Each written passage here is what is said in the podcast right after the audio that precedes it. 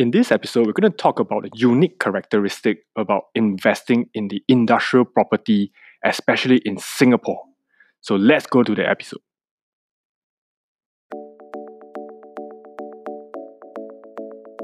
Welcome to the All Your Decisions podcast. If you are looking for a personal development podcast that is unfiltered and authentic, you've come to the right place. Each week, we bring you the best ways to make better decisions in every aspect of your life. Get ready for an up close and personal conversation with your hosts, where they will discuss how to lead a better life through better decisions. And now, here are your hosts, Pete and CK.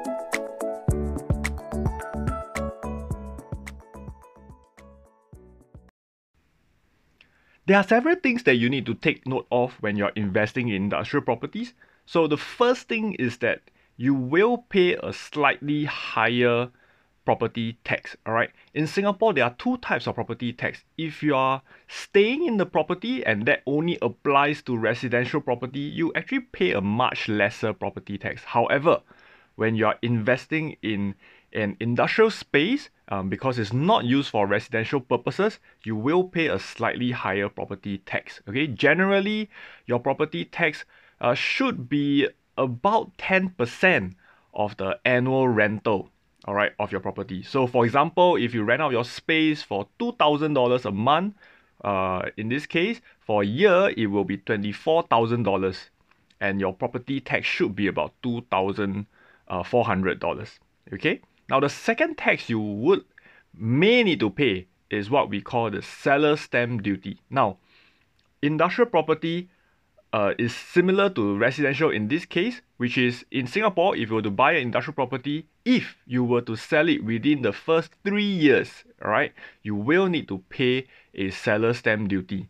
Now, take note that this seller stamp duty is a step down duty. That means for the first year, you have to pay the most, and then come to the third year, you actually pay the least.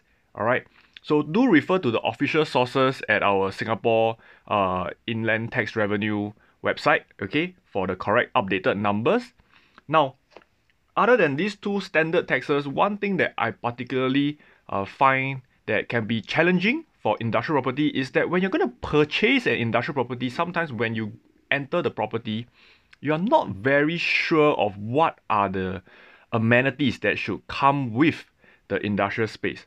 Alright, so what am I referring to? For example, you may see an air conditioning duct, alright, and the air condition may be there. However, when you're going to purchase it, you need to make sure that all these are all pre-approved by the building management. All right. Uh, in Singapore, sometimes you may see properties that have installation that are not approved.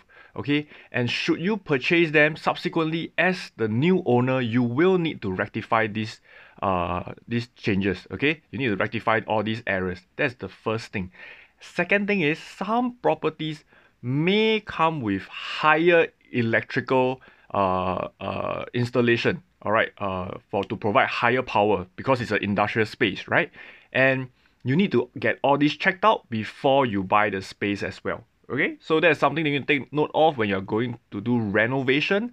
Uh, generally it needs to be um, very well certified by the building management. And last but not least is that something that's unique to industrial property and commercial property is that you will have to abide by certain regulations right? You don't see this in residential space. For example in your own home you probably don't see a sprinkler at all however if you're in your office space and your industrial space you will see fire extinguishers sprinklers um, fire alarms things like that all right fire door even. So all these regulations need to be abide by. So when you purchase a place, do get it checked out before you purchase the place. For example, uh, I got a place whereby I kind of didn't really check the fire safety requirement, and the piping for the fire sprinklers was actually not up to the regulation standard, and I had to pay quite a fair bit to get that rectified. Okay, so please do not make the same mistake as I did before you buy or invest in, in any industrial space, do take note of all these regulations. Now, if you're unsure, do check with your real estate agent. They will be able to help you. They should know the regulations uh, very well.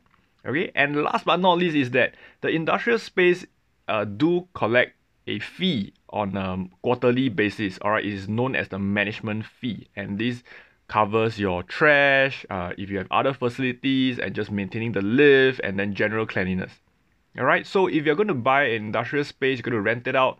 Do take note of this. Make sure that you cater for all this uh, potential uh, money all right potential spending that you need to have all right which is property tax seller stamp duty renovations uh, abiding by regulations and then the management fee okay so this is a very quick overview on how to invest in property especially in the industrial property space uh, i've done four of them uh, so now I'm back focusing on stock investing. So this is just part of my investment portfolio. However, if you wish to know more, do comment uh, wherever you listen this from, be it Spotify, Castbox, or any other channel such as Apple Podcast. All right, and uh, if there are enough requests, I'll do more of such uh, property uh, episode. Okay, and if you want to know anything else, do write it in and let us know. All right, thank you.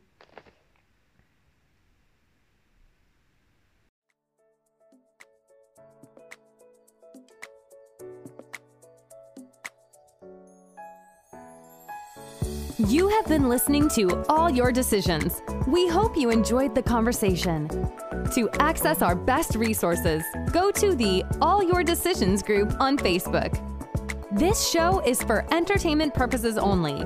Before making any decisions, consult a professional.